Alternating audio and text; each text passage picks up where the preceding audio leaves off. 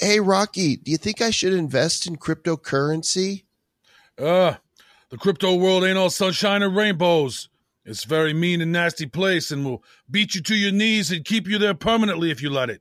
You, me, or nobody is going to hit as hard as crypto. But it ain't how hard you hit, it's about how hard you can get hit and keep moving forward. How much can you take and keep hodling? That's how winning is done. Now, if you know what's worth, you go out and you get what it's worth. But you got to be willing to ride the dips and not point fingers saying you ain't in a Lambo because of him or her or anybody. Cowards do that, and that ain't you. You're better than that.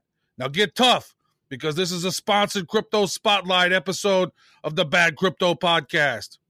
Yo, Adrian! Five,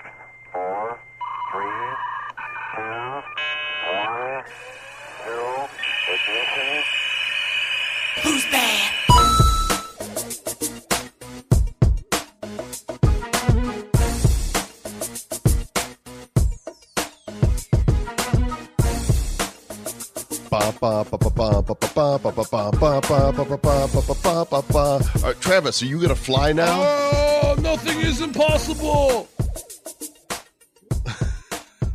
You're the champ. You are the champ. And so are all of you champs and chumps. because yeah, you're here. It's the Bad Crypto Podcast, the show for the crypto curious, crypto serious, and crypto Philadelphia's, uh, uh, apparently, because we are uh, Rockies in the city of brotherly Mhm. love. Have you have you climbed the steps there in Philly? this- It's been a long time since I've done that, but I did. I climbed the steps. I um back in the late '90s, I did a promotional tour for Sprint, and I think I was like tw- in my early early 20s. And me and another dude got in a van with a bunch of Sprint T-shirts, and we went around to all these colleges all over the East Coast, and uh, gave out. The, you know, it was when the phone cards were you know 10 cents a minute and 25 cents a minute during the day when you had to pay for long distance. And uh, Mhm, yeah, so I mhm. don't know how many poor people ended up getting debts as a result of my going around to those different universities. But Philadelphia, it's the only time I've actually been into Philadelphia and went did all the really cool, you know, like the Independence Hall and the Liberty Bell. You're not supposed to touch the Mhm. Liberty Bell, so what did I do? I I literally have a picture of me touching it Touch the bell. um, don't touch the butt. And uh, and so I did, and uh, yeah, it was great. You got to see where the Declaration of Independence was signed, and you really got this awesome feeling of freedom. Ran up, actually, I think I kind of walked up the stairs. I was not feeling too uh, inspired that day to run up them because that's a lot of stairs, and I'm not Rocky. Well, and it, just imagine how many people, like if you were to watch, go to the top and they put their hands up in the air like they're victorious. Yay, I climbed the stairs. Okay, you're not Yeah, Rocky. you're not Get Rocky. over it. Yeah, yeah. This is a sponsored Crypto Spotlight edition of the show. As you know, usually once a week we do these sponsored shows where the companies that we bring to you that are innovating in the blockchain space have compensated us to be interviewed and placed on the Bad Crypto podcast. We're not making any recommendations of any kind that you purchase these or any tokens because we are not financial advisors. We're bad. And if you think anything we're saying is advice, then you should have your head examined because it's clearly not. This is here for information and entertainment purposes only. Speak with a financial advisor if you're going to do any investing. But we are being compensated for these interviews today. Uh, but we love chatting with these uh, entrepreneurs who are trying to change the world and do good stuff and make the world a better place by using blockchain. So we like to chat with these folks. Indeed, we do. And today you're going to meet several founders. And so, without any further ado, let's get into it. Here's the first one. There's been a lot of talk about stable coins, and we've had a few companies on the show that intend to create stable coins. Uh, today, we've got Tory Reiss. He's the VP of Corporate Development with Trust Token. It's a blockchain platform for the creation of asset backed tokens. So they are looking to tokenize all kinds of assets, which uh, the the big picture here looks like rental properties, timeshares, small businesses, stocks, bonds, dollars, gold, silver, movies, books, TV shows, music, and more. But uh, they're initially going to get started with currencies and commodities. And Tory, welcome to Bad Crypto. Thanks for having me. You could tokenize that. you know, the first thing we ever tokenized was a song, actually. So we we Back uh, that assets up. what what song did you tokenize? So um, it, it's an interesting story, but there was a uh, um, there was an artist that uh, somehow I'm trying to remember how um, how they met initially. Um, but so Taryn, if you go to Taryn.trusttoken.com, uh, and that's T A R Y N, you can actually still see it to this day. Um, it was uh, so Taryn Southern is like a singer songwriter, and Yeah. we essentially it was an experiment. We wanted to see, okay, let's test this smart trust concept, and uh, basically token holders get fifty percent of the songwriting revenue, and Taryn receives the other fifty percent. And so this was like this tiny little experiment, like way back in the day before we actually started moving into the. And more how's it again? T A R E N. T A Y T A R Y N. Oh, Okay. Yep, that's right. Yeah, and it's still up today. To this day, you can go check it out. Checking it out right now, this very minute, Tory. Excellent. So so this is uh, in the experiment went well. it went well and this was around the time when we were like we see a huge opportunity in the tokenization of real world assets and intellectual property and currencies and, and that eventually led to true usd you know not not too much later Okay, so tell us what is True USD? So TrueUSD uh, is our collateralized stable coin. So, like you said, there's been a lot of uh, conversations about stable coins and the different styles, um, the different flavors out there, crypto collateralized or algorithmic. Um, but ours is is essentially just a tokenized form of the U.S. dollar that is held in U.S. you know fiduciary uh, bank accounts, and um, basically token holders have full legal protections in the eyes of the law and we're fully uh, we have an accounting firm that performs attestations, so we have full transparency as well and we we publish so publish those monthly. So the True USD token that you've created, that essentially is is it's tied to the, the dollar, but uh, it's used to sort of tokenize and add value to these various different real world sort of use cases, like how you just did with a song and other assets, right? yeah so there's there's lots of use cases. What we we've seen the largest adoption from the trading community um, you know the all the exchanges have have begun adopting true usd as you know a quote currency on their exchange. But to your point we're seeing it being used on real estate you know uh, distributed apps and we're seeing it in as paint for people that are creating payment rails on the blockchain. Because it's it's an erc20 token on the ethereum blockchain. So it's um, easy to integrate. So essentially, it's it's it's a a, a tether type of of coin. It's a stable coin, but you actually have provable value behind it and backed, which is which is something we've never had before. Because with with tether, there was no audit. We didn't know how much tether there was. But how does that work with True USD? Yeah, that's exactly right. So so Tether sort of you know they proved the market. Um, they proved there's massive demand for you know a tokenized dollar. Um, but where they dropped the ball was in how they constructed uh, the business, both legally and, and financially. And so the way we've constructed it is, uh, to your point, you know, we have these monthly attestations by a top 50 accounting firm. So uh, we're always able to prove that the number of tokens in circulation is exactly equal to the number of dollars, you know, one to one held in our partner bank accounts. Um, but the most important quality That's huge, that by our- the way. That is really huge because that adds that level of trust, which you, you've conveniently what called smart trust. Yeah, this this smart trust is uh, the, that's what we call our tokenized trusts. And, and you guys are you're doing a private sale, and I'm assuming that there is there going to be a public sale then after this private sale is over. No, there, there won't be. And uh, the, just to clarify, though, that sale is for trust token, not for True USD. So that's Ah. for you know the underlying um, platform currency. That's what's going to be used to verify real world assets. Yeah, ex- explain how the two work here in this ecosystem. Sure, sure. So um, the platform itself is called Trust Token, and so that's you know that's a series of legal and technical protocols that we use to create asset-backed tokens. Uh, and as part of that process, uh, you know we need to verify the authenticity of the assets, but also the fiduciaries that are going to be holding them and custodying them in the real world. Uh, and the way we incentivize uh, people to do that is there's fees associated with the various products, and those are paid out to individuals that hold trust token and choose to stake them on the various assets. So it's almost like a distributed underwriting platform. That's ultimately what we're building. Now it's interesting because when you hear the word trust, right, you have like trust that you want to trust somebody and believe what they're saying, but also the trust, like you know, in, in financial terms, like you have a big trust fund that you're going to leave money in.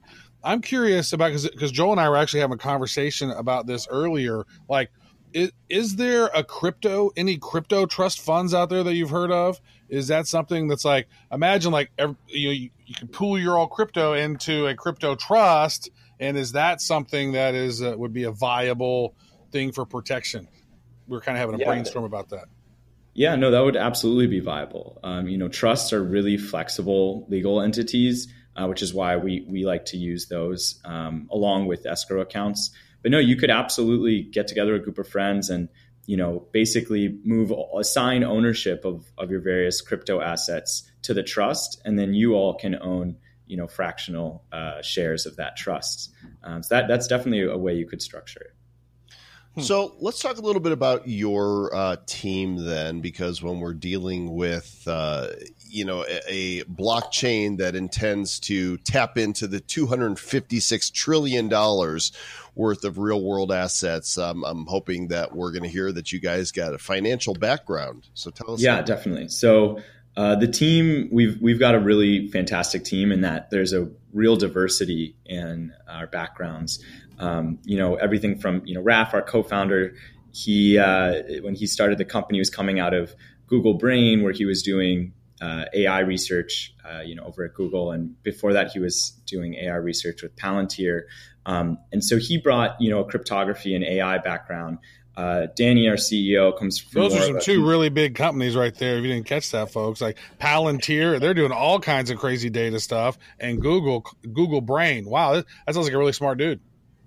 He he really is. He's uh, he's a fantastic guy to work with, and um, you know, Danny, our CEO, has a data science background as well. You know, he was with PwC um, prior to, uh, and, and, then Kernel, which was a, a neural. They, it's pretty wild, but they were building technology. It was a neural interface company, so it was where you were mapping the brain to understand, you know, the uh, when you think something, being able to map those signals to uh, into a computer, and so um, you know, the the interesting thing though is that initial team didn't have uh, you know as much of a finance background, and so this now the early team has really been fleshed out with you know we have folks coming from private equity, from venture, from investment banks, um, and we've been able to get some really great mentorship uh, as well from uh, advisors in those areas. So um, you know now the team's approaching 20 people, and uh, we're feeling you know much more confident in our uh, um, and really the, the, the, collective you know capacity of the team. Good stuff.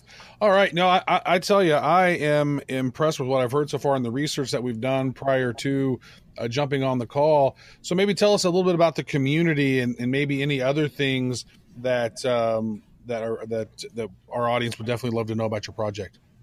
Yeah, I think the most exciting thing, and maybe the most misunderstood, is that what we're doing right now uh, with the Trust Token platform is largely, you know, the goal is to create opportunities both for stakers uh, to to really play the role that an investment bank would traditionally play.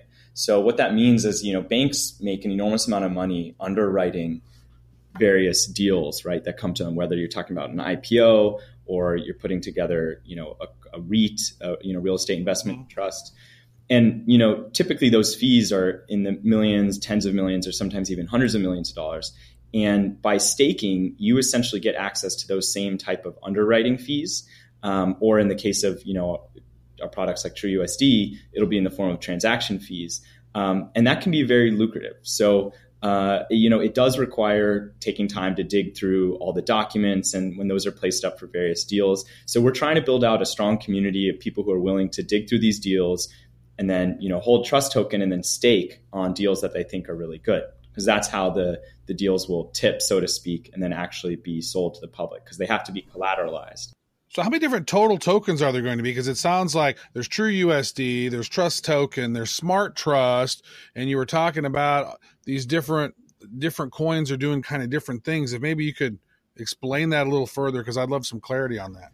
Absolutely. No, I think that's a great question. Uh, we need to make that clear too. So, Trust Token is the single, like that's, let's call that our company token, right? That's the platform token. So, there's only going to be one of that variety of token. But then ultimately, what the platform enables is the creation of asset backed tokens. That means you're going to see, you know, gold to gold coin, USD to true USD.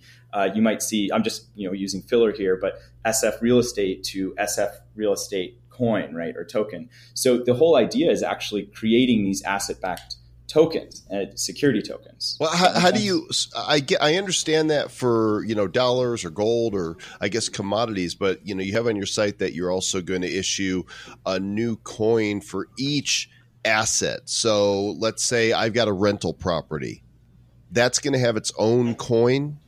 Yeah. It. it you, so what's interesting is we think there's going to be a future where the majority of assets or many assets are all tokenized. And that doesn't mean that they'll all actually trade. Like it might be that you tokenize your rental property and you share ownership with like 10 of your close friends. That's fine, but there isn't a market for that, right? Where, where we think the market I don't know. My, my rental property, you know, high demand right there. high demand?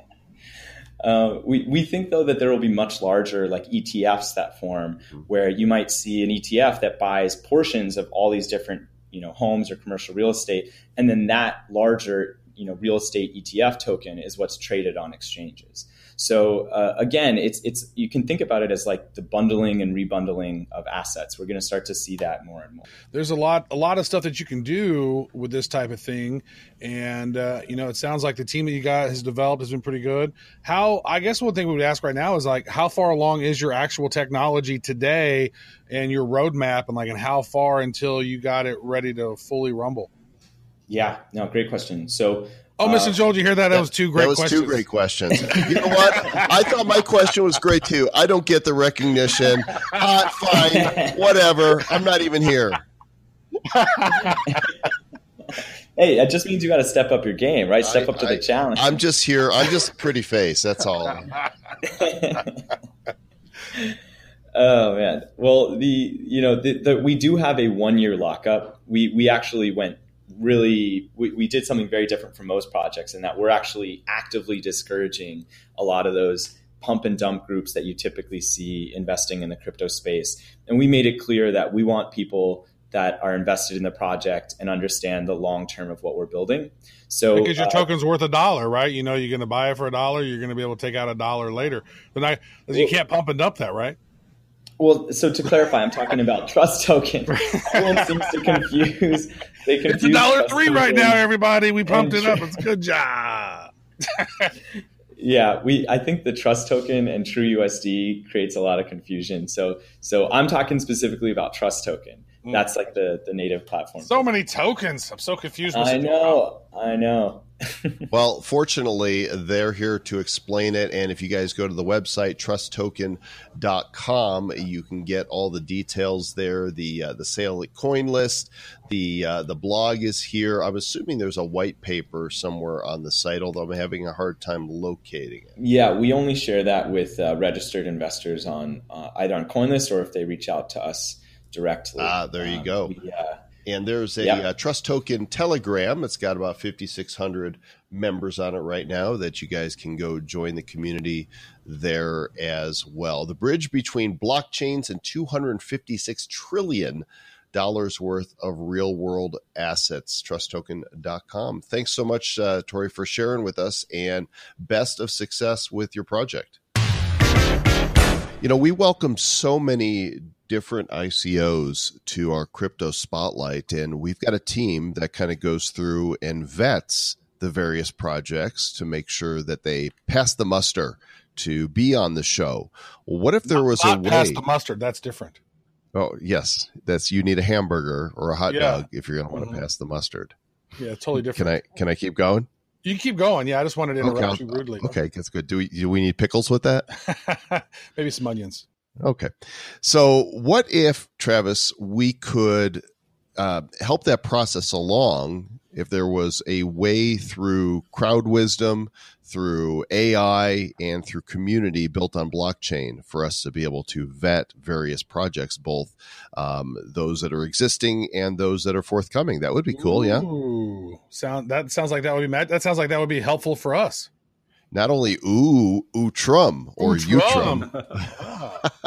the website utrum.io, a trusted playbook for crypto investors, and with us the marketing lead and COO, John Westbrook. Hello, John. Hey guys, how's it going? Good. Did I did I kind of nail um, how you know this would solve a, a problem for Oh, us totally. at least? Totally, definitely, how it would solve it for you, and and really for anybody who's looking, you know, at seriously investing in a crypto project. Um, Well, maybe let's talk about the problem then. Yeah. Pull back a little bit and evaluate the crypto space and and why do we need an, a Utrum? Yeah, so I actually started as an investor um, a couple years ago, and in, an investor in crypto, and quickly found out um, there was very few people and or companies I could trust. And I'm sure we're all familiar with kind of the big boom last year with ICOs. It was very exciting. There was a lot of uh, 10x investment opportunities using ICOs, a lot of pump and dumps that people profited off of, and um, that hype, you know, kind of led up um, at the end of the year to a lot of major some of the some of the biggest scams, particularly exit scams, um, really kicking off 2018. So BitConnect, of course, was sort of the the golden. Yeah, yeah. my Yeah, yeah, daughter, yeah, yeah, my- yeah, yeah, my yeah, yeah, 15 yeah, yeah, yeah, yeah. Awesome, awesome. my 15 year old daughter I just, I actually just set my dog off. Now my dog is freaking Yeah, I out. hear that. yeah, so yeah, we saw BitConnect um, sort of, you know, destroy some lives, and February LoopX was another another big exit scam that took about four and a half million dollars. Um, March there was another one, Giza device, and in April there was the Viet the Vietnam um, ICO that was being or two ICOs that were being investigated by the Vietnam government. Um, I think it totaled six hundred and sixty million dollars or something. You know, Uh, there's a, there's a story that I just saw today on CoinDesk uh, out of Vietnam. Also, a, uh, a CEO of Sky Mining in Vietnam ah, has been missing for the past few days, and apparently he has disappeared with 35 million wow, in uh, in funds. So Yeah. yeah, Wow. jeez, yeah, and and they're saying that he's relocated to the U.S. So he, he got out of Vietnam and he's somewhere here walking our soil with big stacks of cash. Yeah. Wow. I did not see that. That's yeah. So that is the that's kind of the heart of the problem. You know, people dump money into something um, based on a lot of promises and vaporware, and then um, often, often the you know there's there's legitimate or, or quasi legitimate reasons that a project falls apart. Maybe they didn't get enough funding. Maybe you know it's some real reason that they weren't able to produce the product and they genuinely wanted to. But that's I would say that's maybe you know one percent or something. I don't know what the Mhm. numbers are. Um, And then there's that bad coin that didn't raise any money and is still a shit coin. yeah, Well, The bad coin. Nobody. but but The the, but the, coin. the creators of it have absconded with absolutely nothing. So you know That's true. it's, it's Like, worthless. I have, I have taken all of my none, no money and stayed in Kansas City. yeah. You're going to Vietnam with it. Yeah, I'm going to Vietnam. the the next thing with scams though is the FOMO. I mean, really, we have to take personal responsibility for a lot of the a lot of the the, the bad stuff that happens. You know, there is. I'm not Um, responsible. I didn't do it. Okay, you can You- say you're absconded take from responsibility. responsibility. I'll take Yeah. responsibility. I've Okay. I've FOMO'd before. I'll, It's I'll John's admit it. fault. It's my fault. I take full responsibility for everyone's FOMO. I mean, it's it's definitely I, one one of the things that I I like to come back to is what is the most valuable currency in cryptocurrency. As as goofy and cheesy as this is, I think it's trust. I think trust is the most valuable currency that we have. And so when we really want a project to you know that's going to be valuable to us and make us money and work for us and be profitable, we go to trust. We go to any kind of the trust issues with that project. The team, where are they from? What are the chances that they're going to bail? Um, what are the chances they're going to make this thing and it's going to be a great product? You know, um, I talked to actually a, a private equity investor recently who his his thinking now is he's looking five ten years down the road. So he's looking for that those long-term projects that are going to really nail it. And he's of the of the belief that 99.5% of all these icos are basically just going to be nothing within a few years. And it's just a, a lot of money thrown around to you know to innovate it's good i think there's a lot of good behind it we're looking to innovate a new technology so But isn't it like Um, that with every bad. startup? I mean, startups in general, whether Oh, they're absolutely. ICOs or just you know a, a traditional startup. Um, within two years, the majority will not be there. So it's not necessarily because they're scams; it's just because they failed Yeah. at execution. that's yeah, but most startups don't take their investment money and then go live on a beach. Well, that's That's yeah, that's a scam. right. Yeah. Clearly, that's the, That's the scam version. And you're absolutely right. There is such a huge percentage of these companies who really want to make it. Part of I think what's what's causing their um, what will cause their demise is all the noise. You really have to stand out. There's a lot of projects coming in. There's a lot of chaos. Um, one of the things that's also interesting, not to totally switch gears, but I think often, uh, especially in the U.S., regulation is used as a means to try to protect investors, try to reel in some of the scammy ones, try to help the the startups. Um, and I think it was in April the uh, Clayton, um, Jay Clayton, the SEC securities guy. Um, he was speaking at Princeton University, and he um, he basically said he's all for these ICOs. He's all for this technology, but if if we can't stop people who are defrauding investors, he's he's afraid. I don't know if he's afraid of this, but regularly he says he's afraid that regulation pendulum will basically swing back and become so extreme that it's going to sort of limit innovation. Um, and I think that really is kind of the the challenge. You know, we there's some regulation that that I think is is good, and then it can go to the extreme, and then it, it undercuts what we're trying to do here. so you creating this trusted playbook for crypto investors. So you're you're building this, as you say, a community powered ecosystem. You're built on blockchain, crowd wisdom, and artificial intelligence. So how does this solve the cryptocurrency trust problem that we have? Yeah, great. Um, so most platforms that are out there right now, I think Revain is a big one, um, and there's a few others, but uh, Syndicator that are kind of similar approaches, trying to create some sort of a review process, you know, of of um, uh, crypto projects or ICOs. well, but they're they're reviewing um, prior. You know, they're they're just reviewing them based on um, you know the information that's public. They're not using any Right, wisdom right. of crowds or AI. Exactly. So that's kind of where we're we're deviating, and we're we're looking at it from the idea that just like we have blockchain, and that builds a lot of trust in the technology, and we can look at it. It's a transparent blockchain that we can verify and see how secure it is. Um, everything does boil down to relationships. So it's sort of like creating this blockchain of humans. You know, this uh, that, that's kind of how I see crowd wisdom. It's a lot of people going into um, to look at a, a review or a particular project and rate it or vote on it based on what they kind of their conscience, you know, based on what they think is is accurate, quality um, information or reviews, and they do that through a blind voting process. There's no social proof that that people are upvoting or downvoting projects or or reviews of projects, and so it creates this window of opportunity for everybody to pitch in, give their opinion, and then the results come out about approximately 30 days later, depending on what kind of project they're reviewing. So that's how we're utilizing crowd wisdom um, specifically to actually to get users in. They get rewarded for voting and participating. The person who reviewed the project and created that review in the in the first place gets rewarded based on the accuracy um, of their of their findings. And the accuracy is really, you know, measured by people's votes, by the crowd's votes. And the AI is in place to help mitigate manipulation because obviously there's going to be projects that will want they'll, they'll have a crowd of people that they'll hire to go in and vote in their favor so um, so ai is is being designed and developed with algorithms to detect that kind of that kind of activity So maybe it would be helpful here to take us through the process, hold our hands in the crypto space, and explain how this works. Yeah. So um, Utrum is going to be a platform that's community based, very similar to platforms like Steemit.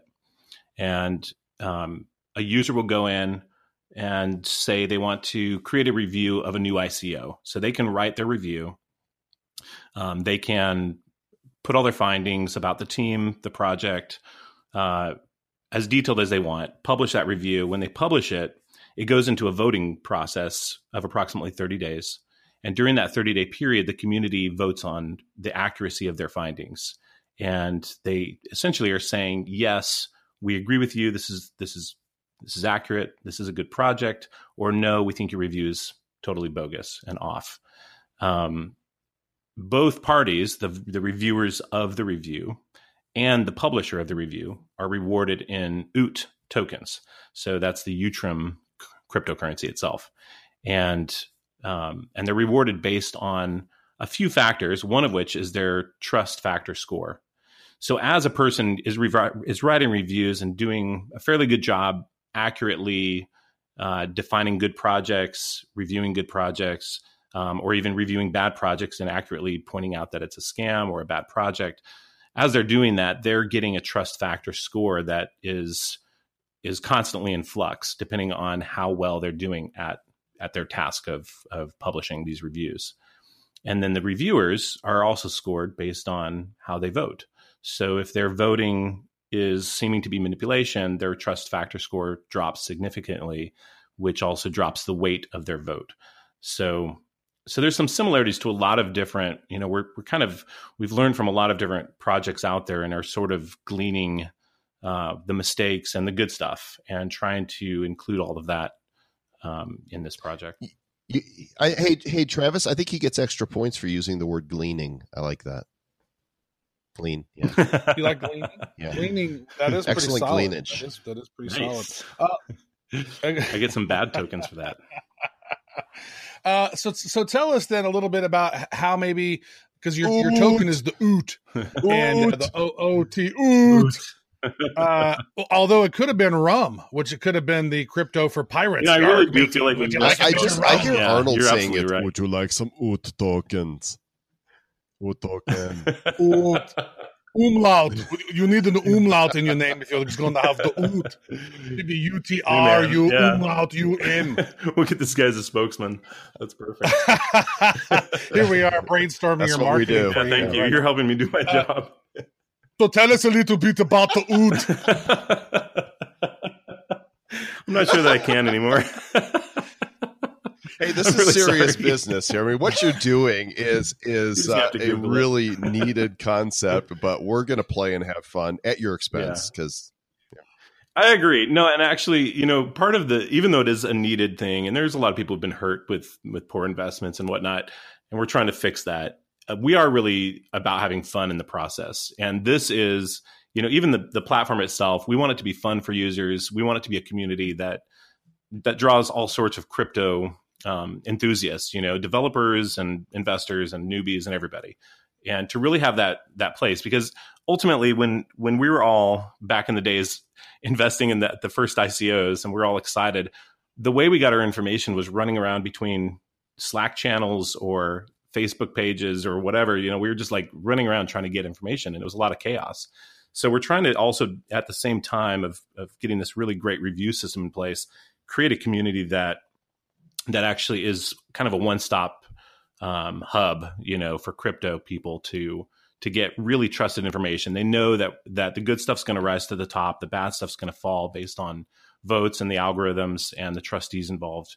Um, so the OOT token that is used as the rewards system because it's a rewarding platform is um, it's uh, based on the Komodo platform. So it's a it's an asset chain of uh, of the Komodo blockchain. So it has all the fun, exciting features of Komodo, like being a privacy coin, um, and it's based on zk snarks. It also has uh, decentralized proof of work, so or um, I'm sorry, delayed proof of work. So essentially, the entire OOT blockchain is backed up to the Komodo blockchain, which in turn is backed up to Bitcoin. So for someone to take down OOT, they have to take down Bitcoin and then don't take down my oot. Um, so it's Leave my oot alone. yes, yes. So it's it, we're we're focused on security, anonymity, privacy, um, and super fast. You know, we we- it's it's a side chain, so it's not you know, it's not built into Komodo's chain, so we're we're independent and we can transaction speeds are very quick and and fees are very low. It, it pays Um, a note. This is this so is the existing token itself token though, right? You guys are past ICO. You have a launched project. Yes, yeah, we um, finished our ICO July fourth, and um, passed. We did our soft cap. We hit our soft cap, um, so we're you know we're off and running. We hired a CTO, um, started first of July, and we've got a blockchain developer also who we hired in July, uh, a couple back end developers, a front end, and uh, we're hiring another another blockchain developer August first, and then another database developer. Very good. Okay, well let me let you get back to explaining how does the OOT token work. Yeah, yeah. So the token itself is um, it, it can be stored in a wallet in the Agama wallet, which is the Komodo, uh, the official Komodo wallet, and um, there's two hundred. So many words. Ugama, Komodo. I know. I'm, I'm throwing out so many words. Too much. Too You can tell we're running out of words to name um, yeah. So from a technical standpoint, uh, OOT is 216 million total supply. Um, approximately 52 or so million is in reserve to pay rewards in the through the community, and um, let's see what else. What else about it? I guess that's. Yeah, what else? I really don't know what else to say about the token. I mean, that's it's a great token. Uh, there. Well, that, that's a personal opinion, and we will accept that. It's uh, currently trading as of this recording at about four and a half cents on Coin Market that's Cap. correct. Well, not it's not trading Coin Market Yes. Cap. It's listed there. Um, you guys right. are listed on uh, RightBTC, Coin Exchange, BarterDex, um, and it looks like uh, you got a market cap of one and a half million right now. So That's right. very nice. What what else would you Um, like people to know then? Yeah, you know, we're we're our focus is really about what we're doing um, from a community standpoint. So, you know, if people want to invest in the token, that's great. We're you know we love support. We love people getting involved on that level. But ultimately, this is this is about the development and what we're creating for the community, which is you know really something that's a curated platform of reviews for projects, so that people can can trust what they're getting involved in. Um, like I said before, I think trust in in cryptocurrency boils down to relationships. We we trust the you know the people that are well known or are proven developers and have transparent code that they've proven is is good and trustworthy. Those are the guys we trust, and if they say invest in something, we run to that. So we're trying to create something that gives some gives the community a little bit more than having to hunt down the one or two people that they can really trust, and they can actually have a community of of wisdom that's drawn from the Will will your. AI platform um, automatically like discredit people that use the words Lambo or Moon in their posts? I'll make that suggestion. Well, I you know, the, it's funny, but at the same time, there's you know, if you're looking for comments and and feedback and review, the you know, where do you get your crypto Yeah. advice? Oh, I you know, I go to Telegram and I look to see where people are saying something's going Right. to go up. Uh, you know, I mean, that's just Yeah. horrible way to invest. Oh, I know. I told my my buddy who was kind of doing trading with me back a couple years ago that the word mooning. Anytime somebody said it's mooning, it would trigger me. It's like that's my trigger word, man. I get so enraged when I hear that word because it's so. Were you like driving down the highway sometime? Like yeah, I pull up? Twitter and it's like, you know, ETH is mooning, and I just I just go into a rage, plow into some cars. Uh, it's better than it's better than butt cheeks flying out a window at you though. So, it's just- it's- Yeah, don't don't get near Yeah. John when mooning's happening because he'll go he'll he'll rage. Any kind of mooning. The Someone's full moon mooning, happened yeah. a couple of days ago too. Like, Oh, oh, I was triggered, man. solar- I saw that full moon. I just went into a, a full on rage. John's triggered. but it's true. I think uh, you know. I think there is a lot of um, gimmicky, and and I've even even in our channel, anytime um, somebody within our group does something that I feel is a little too gimmicky, I I put a message out. I'm like, hey guys, let's tone down the gimmicky sound, the, the gimmickiness, because we we're trying to you know we're trying to have fun. We want to have a lot of fun, so there's a little gimmicky involved, but. Mm-hmm. But then you come on bad crypto. You're like, let's quit this Yeah. gimmicky stuff, you guys. Hey, let's go on bad crypto. Yeah. I know what am I doing gimmicky. with my life? Career ender. You're sending there. mixed messages, it is. John. You're sending mixed Well, messages. I, I won't. I won't lie. I mean, I poured some whiskey for this. I, I knew what I was. I felt like I knew what I was getting into, and and I'm not. I'm not underwhelmed. No wonder you're laughing at Yeah. our jokes. Yeah, He's got whiskey. It's not, but he doesn't have rum in him. You'd figure Yeah, he'd have some would've just been dead rum. silent. You guys, you Yeah. guys should bottle that Utrum. Oot Yeah. rum. We really need to make. You should like, oh, would you like some oot rum? Like, I would baby. love Hey, that. That'd be John. great. I would love that too. Cool That's project, awesome. John, and, and we appreciate your sense of humor. Uh, Utrum, U-T-R-U-M dot I-O is the website, and we'll look forward to seeing this thing unfold as you guys uh, move forward. Healthcare makes up such a massive part of many nations' economies, and the the whole finances surrounding that are a, a big deal. And that's why it's interesting to see that we've got a company here that is designing the world's first health tech financial solutions platform, and it's all blockchain based. And to introduce it to us, we have Darren Louis. Darren is the fou- uh, co-founder of AENCO. It's spelled A E N C O, and the website for this project is AENcoin.com. Again, A E N coin.com. Darren, welcome to Bad Crypto. Uh, thank you, thank you, Travis and Joe. Yeah, lovely to be here. We're, we're glad that you're here. Why don't you kind of give us the lay of the land of what is encompassed by the health tech financial markets? Sure, sure. Um, maybe let, let me start off with explaining a bit of background about our vision and, and Okay. some of the problems uh, we are we are seeing in the market that we're trying to solve. Um, Explain away. You are the driver of this vehicle. Take us there, oh great one. Thank you, thank you, Joe. So, uh, I mean, as, as you know, healthcare uh, landscape it's a pretty huge industry. Encompasses uh, medical, encompasses drugs, encompasses research, and and um, for many many years, uh, a lot of the uh, these very exciting healthcare uh, emerging market companies and projects have um, you know scattered across the world. Uh, and, and and one of the major issues with these healthcare companies is typically finance related. They are coming to Hong Kong, they're going to London, they go to the US. Uh, most companies wanted to kick off their project uh, by raising capital from the very traditional uh, venture capital funds and private equity and so forth. And and, and for many years, uh, um, myself being in the uh, in the financial industry, together with the other co-founder, Mr. Ian Hyun, who has been for many years a, a healthcare analyst, um, you know, we, we typically encounter some very exciting uh, healthcare projects which completely transform the world. Um, but 90% of these companies will never make it, uh, and you may not even have heard about it.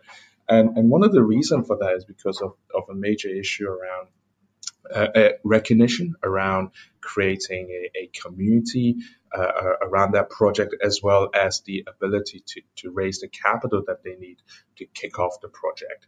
And and what has been very exciting in the last two three years is is the development with the uh, digital finance market. You know, the, the ICO world, uh, various ways of raising capital, P2P, and so forth. And this has, you know, quite rapidly transformed the way a lot of these healthcare projects and healthcare companies uh, trying to raise capital to either kick off their project or to develop their project into the next phase. And for the last year or so, we are seeing an increasing amount, and I mean uh, by the week at the moment, of um, healthcare and medical companies uh, in, for example, the big data space, in you know drugs, in in pharmaceutical space, medical service, now starting to tap into the digital finance world for for capital raising, and in some cases not even for capital, but more for you know building their community and doing cross collaboration work uh, globally around the world. So, so we, we, we, we're seeing a lot of these opportunities and, and we can only see an increasing trend of these type of projects and companies tapping into the digital world uh, to address their growth uh, uh, aspects of the company. And, and really what AENCO was created with on the back of that vision is actually to help uh, you know, in many different aspects, not just the financials, but also the research, is to help these project companies to reach the community and to help them build an ecosystem that is most suitable for their businesses. That is, you know, that will facilitate cross research collaboration.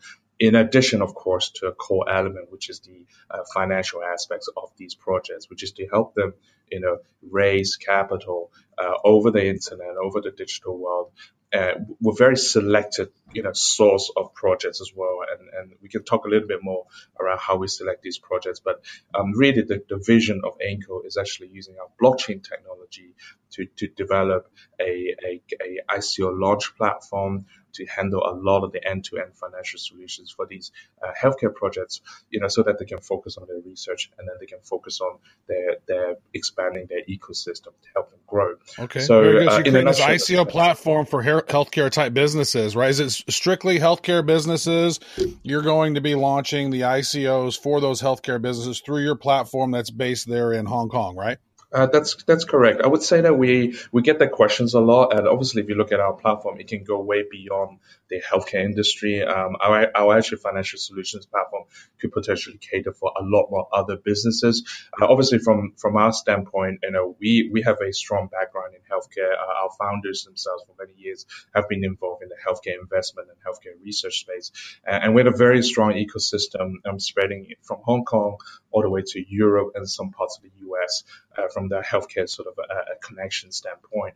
So, uh, but to answer your question, is actually it can it can cater for much wider business than that, and and we're not Okay. holding So you guys are just going to be focusing on that healthcare stuff there in the in the beginning. One thing I wanted to ask you about this: you're creating the AEN token, which is a utility token, and you're building it on Ethereum. But from what I understand, this is an ERC two two three token. correct. That's correct. Yes. Yes. So what does that what does that actually mean? Because we've heard of the ERC twenty tokens, and then there's a different token like that the one that CryptoKitties was using, and I've heard that the two two three one was popping up. This is the first one that I've seen that does that. What is the difference between those different token standards? Uh, sure, sure. So uh, ERC223 is a more uh, evolved form of Ethereum. It, it's still based on Ethereum itself, and uh, a lot of the wallets out there are, are completely compatible. Uh, either you're you know, holding a ERC20 token, which you see in most cases, or ERC223 tokens. In fact, a lot of the crypto exchanges are also now uh, also accepting uh, both ERC20, of course, in the past, and now ERC223. Um, a lot of the, the, the ERC223 itself has a more uh, secured feature uh, than ERC20. Um, the ERC223 actually, you know, allows for uh, a lot of the security protections, which um, in, in, in, in, the last couple of uh, uh, years, um, a lot of ERC20 tokens have had their own fair share of of, of hacking and uh, uh, traceability, you know, ability to lose your tokens, for example, when it's been transferred uh, to things like the wrong wallet, uh, et cetera, et cetera. And that was a common issue with ERC20. Uh, ERC223 itself is a more enhanced version of it. Uh, uh, the, the, you know, when you actually do uh, sending of the tokens on an ERC223 protocol, you know, the ability of actually losing those tokens is substantially less.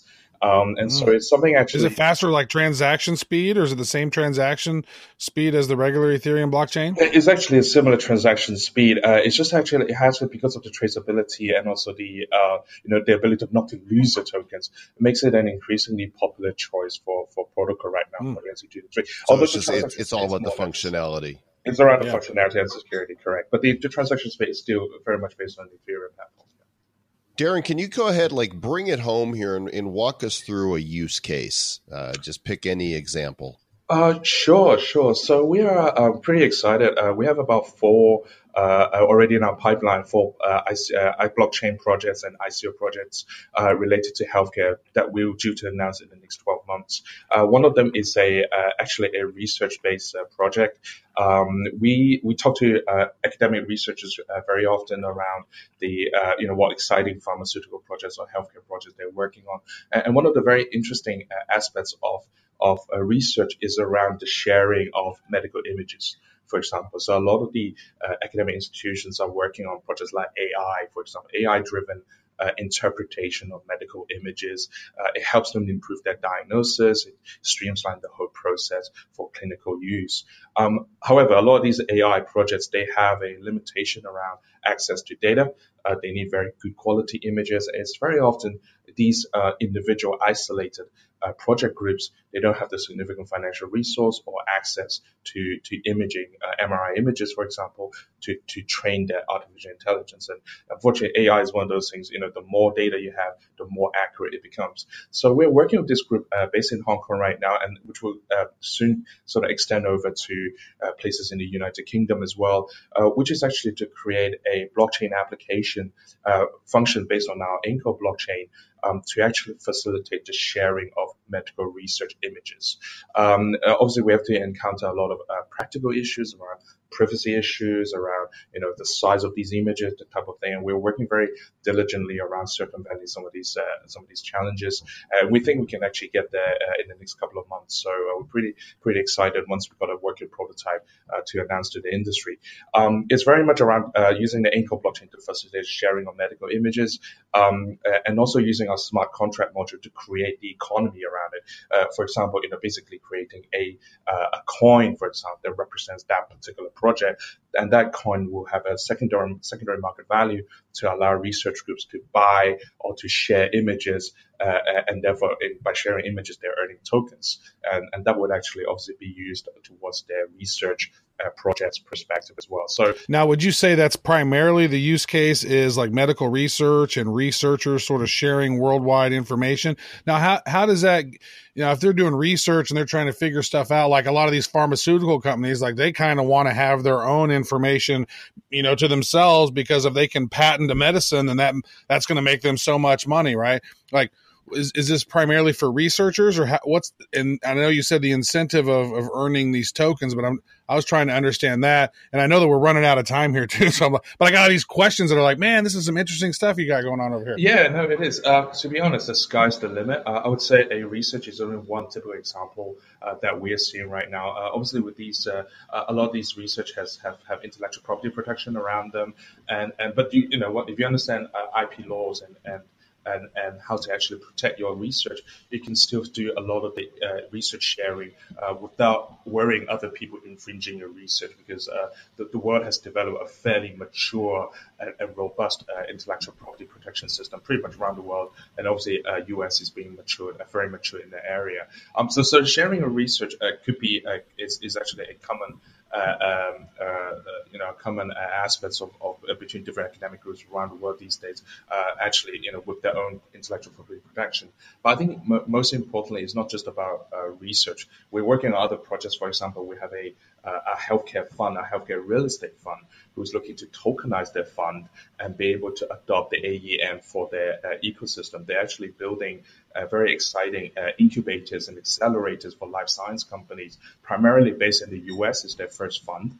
Uh, and the idea, uh, our, our understanding with, with these funds is to help them tokenize their fund facilitate obviously not just the initial capital raising, but once they've built these uh, amazing incubators and uh, accelerators, uh, real estate uh, around the US, they will be looking to adopt the AEN token to actually uh, you know facilitate the day-to-day transactions. or things like that management information system, uh, booking of rooms, you know, pay for their coffees and so forth, and the sharing of intellectual property within their their real estate itself. so we're very excited to work with these funds as well, and that one is obviously a more of a, a typical tokenized fund, shall we say um, supported by the AENCO blockchain, uh, which is very different from you know the research project that I was just explaining to you about as well. Um, we're also working on other very different projects. We're working with a pharmaceutical company right now um, to help them use uh, uh to, to help them perform drug discovery uh, using um, the blockchain to drive drug discovery is, is extremely exciting. It's never been done before. Um, and a lot of people do not realize that actually the blockchain has applications in terms of drug discovery itself. And that, that uh, when this kick off uh, towards uh, early part of quarter one next year, uh, it will be a complete game changer for, uh, you know, for this particular. Man, so many projects you can do. Yeah, yeah absolutely. And this is just, you know, with the tip of the iceberg. And, and that's not to say, you know, we also have our own financial solutions platform that's also driven. No, that's great. Real quick, then tell us how, how far along is your technology today? I mean, is it, is it almost ready to go? Is it ready to roll out? Or are you just starting to roll out certain things in modules? And we're running out of time here. So real quick, so if you could kind of, kind of sure, sure. We are, uh, we are launching them in phases right now. Um, so in the immediate uh, next quarter, Q4 2018, we'll be launching the first version of our blockchain and our smart wallet. Uh, that will be the single interface for all our services and our platform. And then towards the quarter one of next year, we'll be announcing uh, a lot of the real life application projects that I just described to you and, and how we actually build their application on the back of our blockchain as well. So uh, we're going to do this in phases in the next uh, 12 months. The uh, the website's got tons of content on it. Uh, AENcoin.com, white paper roadmap team, their FAQ, their blog. The pre-sale is live now. There's a bounty program, plenty for you guys to explore. And uh, it looks like the the first uh, icon you have under community is Telegram. So is that where you would prefer people to connect with you? Yeah, absolutely. Uh, and we're open to all sorts of social media. We're on Telegram, we're on Twitter, we're on Discord as well. So uh, feel free to join us wherever you can. But Telegram is our most active group, absolutely. AENcoin.com. Darren, thanks so much for joining us and uh, good luck as you uh, expand and, and deliver your project. Yeah, thanks, Joe. Thanks, Travis. Nice talking to you guys.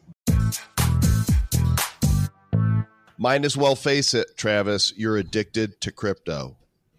That's true, but they try to make me go to rehab, but I said no, no, no. I, well, I do believe that there probably is uh, a need for rehab with crypto, just like anything that can be of an addictive nature.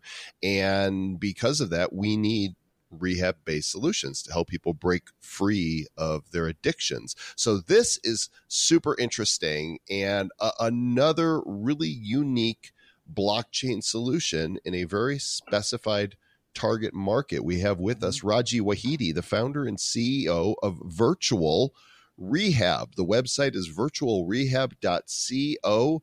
Raji, welcome to Bad Crypto. Thank you very much. I'm glad to be with you folks. Can, can you help uh, everybody with their bad crypto addiction? Because, you know, they can't stop listening to us. I can always try. no, we don't want you to fix that one. We want to, we want people like intravenously jacked into our podcast. right. They love us too much, Raji. They love us They're- too much. Can we tone down some of the love? Uh, I, don't- I can't blame them. Okay, so rehab is nothing new. Uh, you know, we've had rehab centers for all kinds of addictions for uh, for several decades now. Of course, as early, you know, earliest would have been in the um, arena of alcoholism and drug dependencies, and now in the digital age, there's rehab for you know internet addictions and and uh, you know workaholism and television addiction and video game addiction. So why don't you maybe expand for us on the the problems that we as people have with addiction? Yeah, absolutely. So what we're focusing on more is the alcohol and drug addiction. We know that there's a huge problem when it comes to opioid epidemic, especially in the United States. Um, the numbers are huge. Um, so we're trying to address that portion through what we're offering through virtual reality and artificial intelligence. We actually started in 2017, and then um, uh, we, decided to integrate uh, the blockchain technology in order to serve the users directly. But if we look at the problem, guys, um, uh, we know that there's 39 deaths per 100,000 population um, that are attributable to alcohol and illicit drug use. And then if you look at the relapse rates, which is quite frightening, it goes up to 90% following a period of recovery. Um, now, in the US alone, 116 million adults actually struggle also with chronic pain and cost of uh, uh, and it costs us 635 billion dollars in productivity and treatment. Um, and then w- there's not much li- uh, focus on mental health and psychological well-being whenever we treat an addiction which is exactly what virtual rehab comes in and tries to address. Yeah, that is interesting. I was I was going to throw in a joke about how my bathroom needs some rehab, but uh, it's a different Bad, kind bad, of a bad timing, kind of. Travis. Too soon. That is true. Too soon. Gosh, my bathroom does. Um, so no, I think this is really fascinating because there's a lot of things that uh, anxiety disorders. So there's some some some mental challenges that people have, post traumatic stress disorder. I mean, military veterans coming back and then not being able to sleep at night and, uh, you know, and, and then snapping into their own personal, you know, wartime scenes that they have running through their heads. Um, so, how exactly is VR um, helping with so the great therapy question. Actually, when you mention VR to many people, the very first thing they think about is um, gaming, which is for the right reason. Even our customers think of games when we mention VR. But the, the people don't realize that VR was actually used back in 1994 by Kaiser Permanente to treat acrophobics, so people who are afraid of heights, and that was over that was over 90% success. That's wild. I've actually seen. I I went to the um, uh, there's a VR lab in uh, San Francisco and in and in uh, Los Angeles for a VR company. I don't even remember the name of the what is it? Upload VR. I went to their headquarters and I went there with my son, and they had one of those sort of VR where you're like standing on a building and you're like walking across between two buildings, like you're on Mhm. a tightrope or something. And you get that same feeling, like you know, it's it's almost it's almost like your scrotum pulls in a little bit, and you're like, "Eh." You didn't just You know? say that. You did not you did, say yeah. that. That was, that was a more technical way of saying it. I could have said other terms. Yeah, that was medical. but uh, you, you feel it. You're like, eh. and then like it's like your body, your mind does not know that what you're seeing is fiction. Exactly, but that's that's the key um, um, uh, fascination in the technology is that you're actually manipulating the mind in order to think that it is real, um, and that's why even later on, uh, after Kaiser uh, treated the acrophobics, they went ahead and used it on military combat personnel who were returning from Iraq and Afghanistan, and with PTSD, post-traumatic disorders, and again, that was over seventy-five percent successful. Now, when you look at, um, you might wonder then why didn't we use VR back in 94 if it was that successful?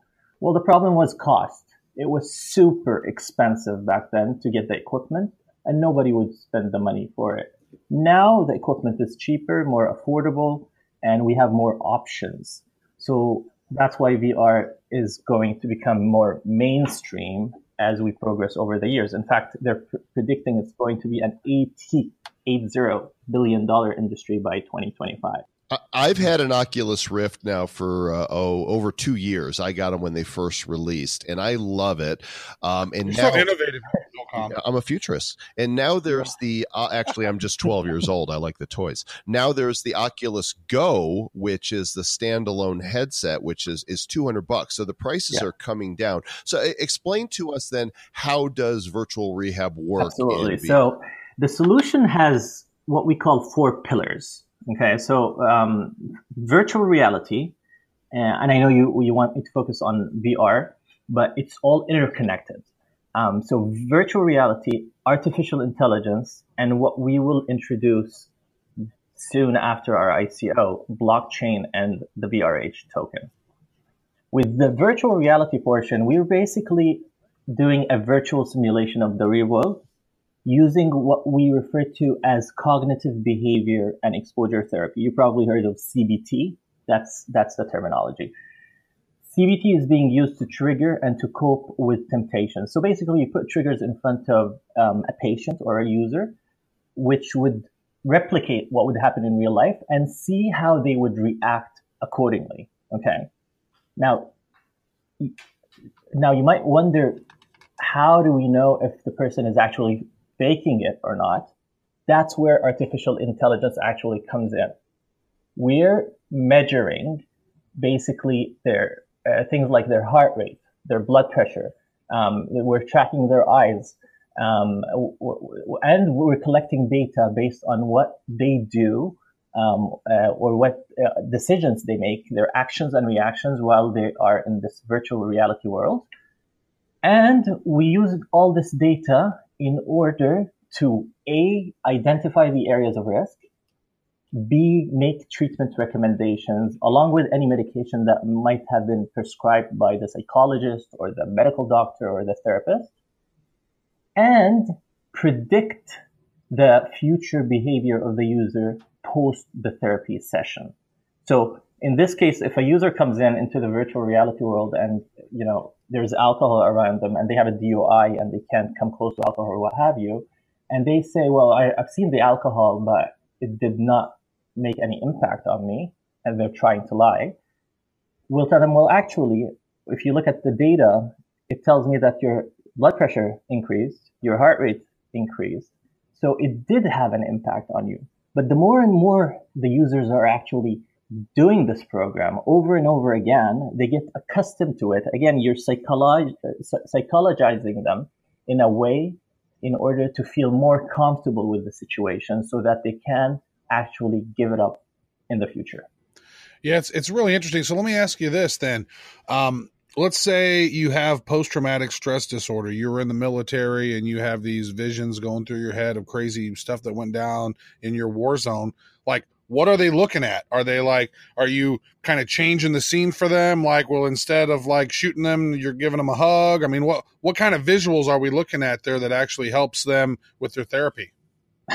you're actually showing them the exact scene. So if you're going, for example, to war, and you're going to see people getting shot or uh, people dying in front of you or what have you, you are actually showing them the exact same thing.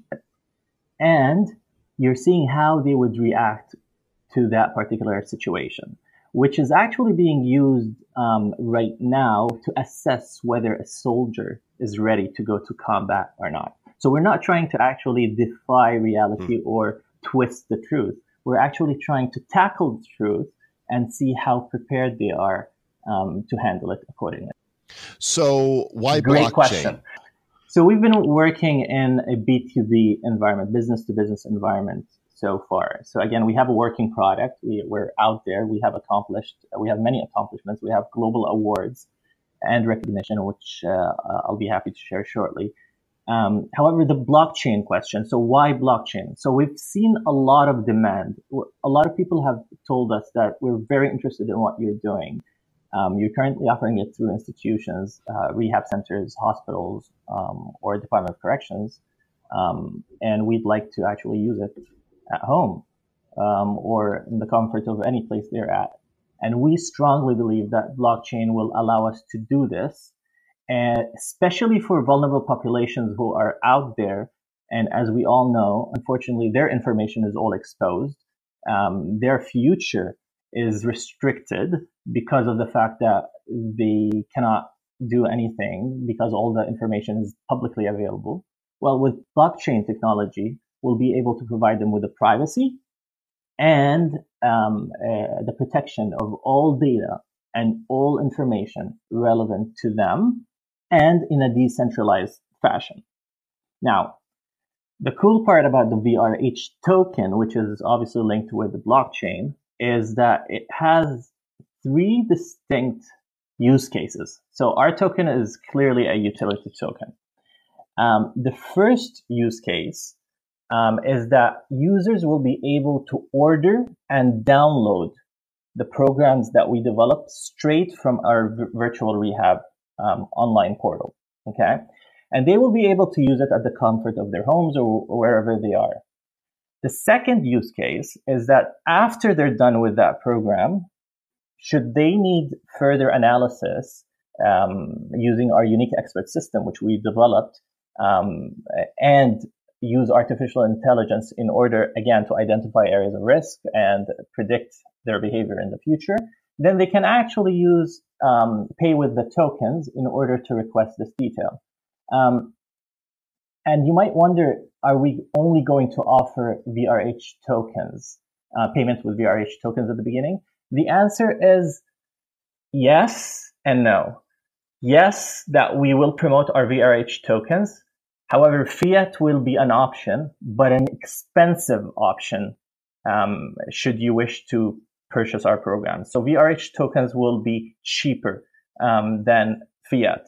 Um, so if you're getting it at uh, $100, you'll get um, uh, using VRH tokens at $80. So this way we'll promote the use of VRH tokens. But what we're really excited about is the third use case. The third use case is basically if you prove to us as a user that you have went to a doctor or a therapist or a psychologist sat down with them and sought therapy, then we will actually um, reward you with VRH tokens that you can actually get from the online portal. So it becomes an incentive for you as a patient or as a user to seek help and be rewarded for it and either go and trade them on exchanges and get money or use them to buy more services. So we, have got proof of stake, proof of work, and now pot, proof of therapy.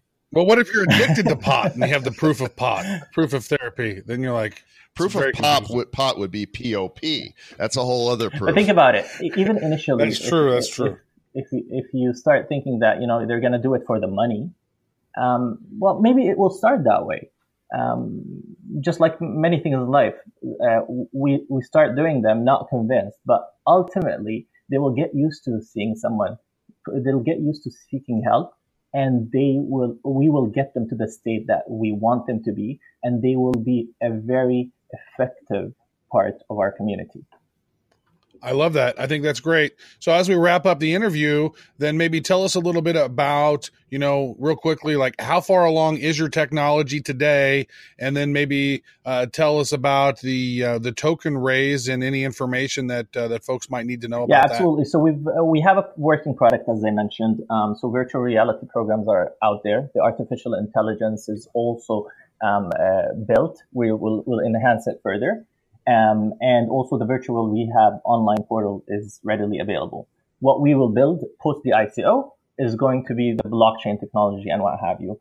Um, one of the things that I just want to mention pretty quickly, we've been recognized, as I mentioned earlier, um, uh, and we have many awards, including the U.S. digital government head, Justin Herman, mentioned that virtual rehab is a very promising capability for public services we were the only VR AI company in the United States uh, Department of Justice environmental scan report to be mentioned. We have partnerships across four continents. We're, we're the only Canadian um, company to represent Canada to Arab Health. We were selected as one of Canada's most promising high growth life sciences companies. We were featured by Microsoft uh, at their uh, Inspire um, event as part of the innovation session and we were nominated by the Wall Street Journal to Startup Showcase, ranked first by the Spanish media for the use of VR for correctional rehabilitation, and we were covered by over 28 countries around the world. Yeah, so but what accomplishments have you had? I mean, you know, that's that's a long list. Uh, the website. Yeah, quit bragging, guys, bragger. Rehab.co is the site. The white paper's there. It appears that you guys are using Telegram for uh, for community. Got over ten thousand people there, and you can learn more about the token sale. Uh, Raji, thanks so much, and uh, good luck with this project. Thank you very much. Thank you for having me. Hey, Rocky, did you learn something? Always new? learning something new. Always learning something new. Reading, checking things out, listening to podcasts. Great stuff learning about the blockchain. We hope that you guys enjoyed that. Would love your feedback. In fact, uh, we haven't actually told people about the mastermind for a while, but the mastermind group persists, and it's a great place for all citizens of the Republic of Bad Cryptopia to join. If you're on Facebook, go to badco.in forward slash mastermind, and it's where we have the most engagement and interaction with you, the citizens of our fine um, nation. That's true, uh, and we'd love for you guys to, you know, call us, leave us a leave us a message, ask us some questions. We haven't had any good questions in a while. Uh, we've had a lot of people calling in about talking tokens and, and making requests for that. You can do that too, but call in, leave us a message 708-885-9030. If you want to contact us, just go to badcryptopodcast.com. There's a contact uh, button right there that allows you to easily send us a form that comes to our email, uh, or you can email us at badcryptopodcast at gmail.com. If you want us to maybe come to one of your events or check out your project you're working on, shoot us an email, contact us, call us, send us smoke signals, send us some wampum, telegram, a telegraph, uh, Morse code, all of that's acceptable. Tell, tell a friend, friend. Yeah, tell, a, tell a bad joke tell everybody, and uh, we appreciate it. So, hope to hear, hope to see you on the next episode, which will probably be a bad news episode because there's lots of good news in the bad news realm. And uh, and Rocky, why don't you uh, tell folks what they need to do? Impossible is nothing. Stay bad.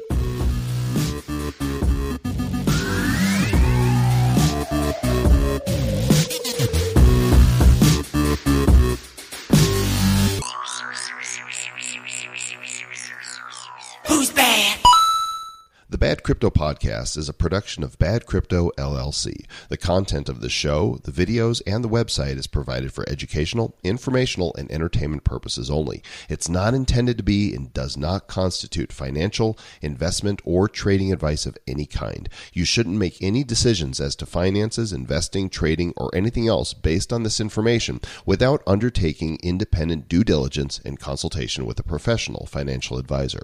Please understand that the trading of Bitcoins alternative cryptocurrencies have potential risks involved. Anyone wishing to invest in any of the currencies or tokens mentioned on this podcast should first seek their own independent professional financial advisor.